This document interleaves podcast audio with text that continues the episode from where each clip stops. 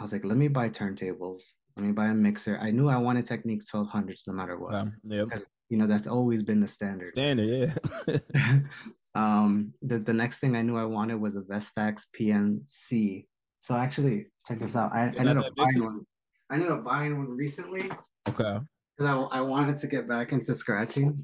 Ooh, vibe, yo, yeah. You taking it back, boy. It back, that's so crazy because, yo, when when I like first got into DJing and like when I actually, you know, I would see YouTube videos like, yo, I gotta get that mixer.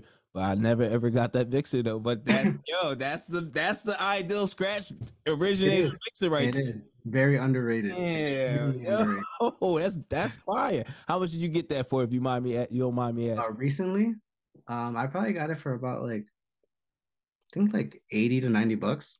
Wow. Okay. Yeah, and I, I got the I got the um the oh six because the one I got when I was younger was the oh five. Okay. Um, I don't know why I got the oh five because they had like a microphone thing, but I've never done the microphone stuff. So I just figured get the oh six because it's just the basics. You know, I just need um, side one, side two, fader, and that's it. That's it. Um, so it was like, yeah, I guess once I got that, it was just a matter of just like learning it. So I used to just spend summers literally like locking myself into a room, making beats, spending time beat juggling and things like that. Cause I had learned about scratching and D M C and what all that stuff meant. And I remember like seeing videos of people like Rob Swift, hearing them on the radio too, and just trying to figure out what the, you know, what they were doing. Oh, yeah. how does somebody, how does somebody make these sounds with a piece of wax? Absolutely. Um, so yeah, I spent a lot of time doing that.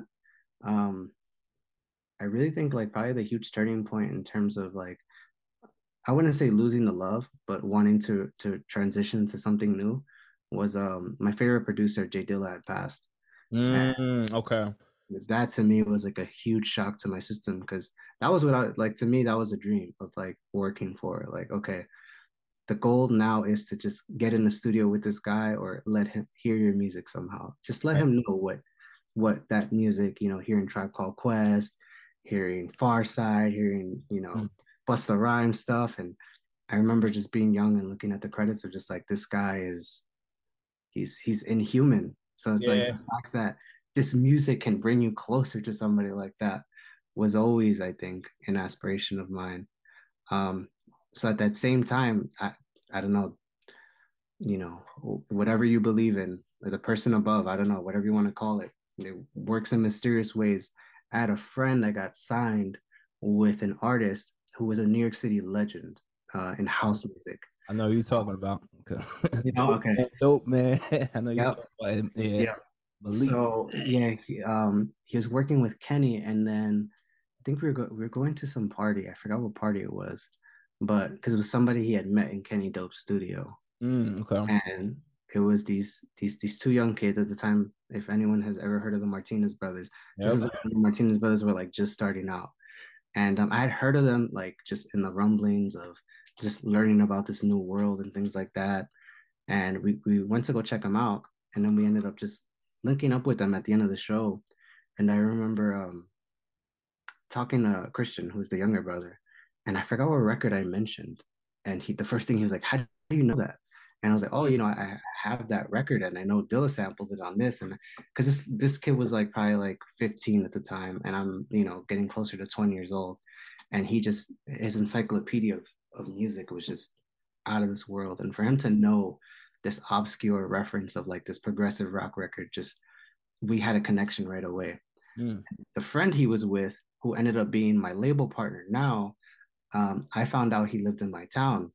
So at the end of the night, you know, they go to, you know, because they're, they're still young kids. So their parents are taking them home to go upstate. And then me and, you know, this new friend I made, you know, he lives in Weehawken. I live in Union City. And then the next day he's like, yo, you know, um, since we definitely have like similar records, like, would you mind just playing records? Because he didn't have a setup at the time. Mm. And I think I was just, I was like, yeah, sure. I was like, you don't want to come back from class? Come over to my place and we'll jam out. And honestly, that turned into, you know, like thirteen, you know, twelve, thirteen hour sessions easily. Mm. Just sharing music, sharing ideas, sharing mixes and things like that. Um, and I was just like, it was a huge jump into electronic music and just sort of learning um, more and more about what that world looked like, because he had been touring with Kenny before he was friends with the Martinez brothers. Mm. I think in the early nineties, like mid nineties, when like Kenny was at his apex. I mean, Kenny's still a force now, but at that time it was like when Kenny was getting, you know, when, you know, guys were making like five figures for like a Janet Jackson remix, you know, for a remix that you don't hear on the radio. You radio, yeah. Well, yeah. You know? Oh. So, um, yeah, you know, we really hit it off. Um, and I think just we we both decided, since we were both moving in the same direction, just to continue to, you know, number one, the friendship was more than anything I could have asked for.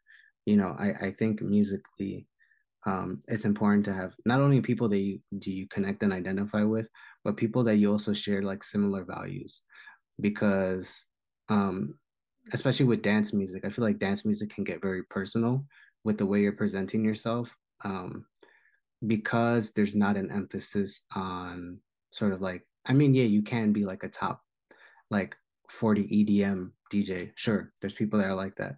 But as far as the underground thing, like you're spending a lot of time trying to look for the music that you identify with, that you think works on the dance floor. So there's a lot of like being vulnerable in that, because sometimes you hear a record and, you know, there could be a part in a part or two in there that you're not, you don't know how it's going to go over.